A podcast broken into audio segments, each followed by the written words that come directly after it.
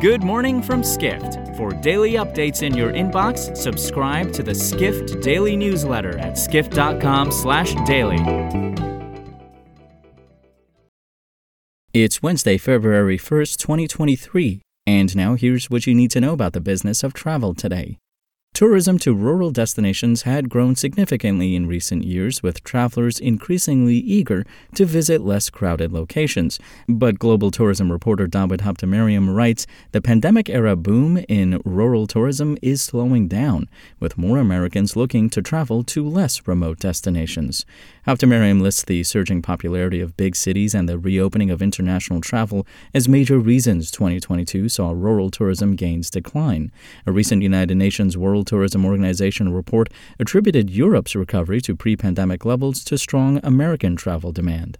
Habtemariam cites Jackson Hole, Wyoming, and Lake City, Colorado as rural destinations experiencing a decrease in tourism gains. Jackson Hole saw visitor numbers drop to pre COVID levels last year after a record 2021, while Lake City projects a drop in its hotel occupancy growth rate for 2022. Next, American Airlines recently reported it was in the black for 2022, but contributor Ted Reed argues that CEO Robert Isom needs to accomplish more than profitability to be considered one of the top airline CEOs.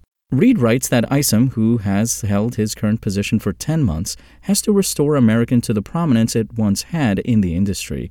Henry Harteveldt, the president of market research firm Atmosphere Research Group, praised Isom for making American a more reliable and profitable airline. But Harteveldt said Isom needs to improve its standing with premium travelers, adding the company has struggled to give members of the lucrative segment compelling reasons to fly with American. Reed notes the Fort Worth, Texas based carrier is planning to substantially increase the number of premium seats on its long haul fleet by 2026.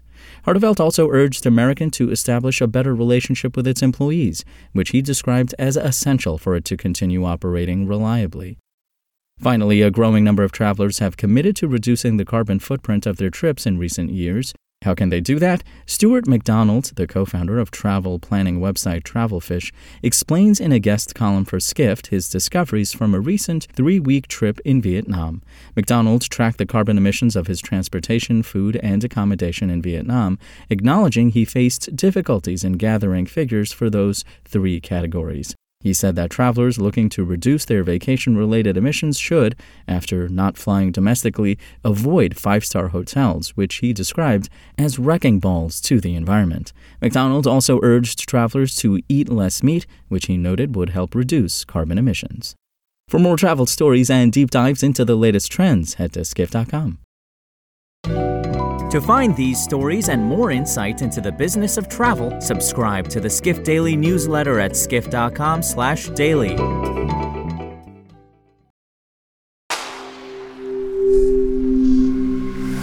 Spoken Layer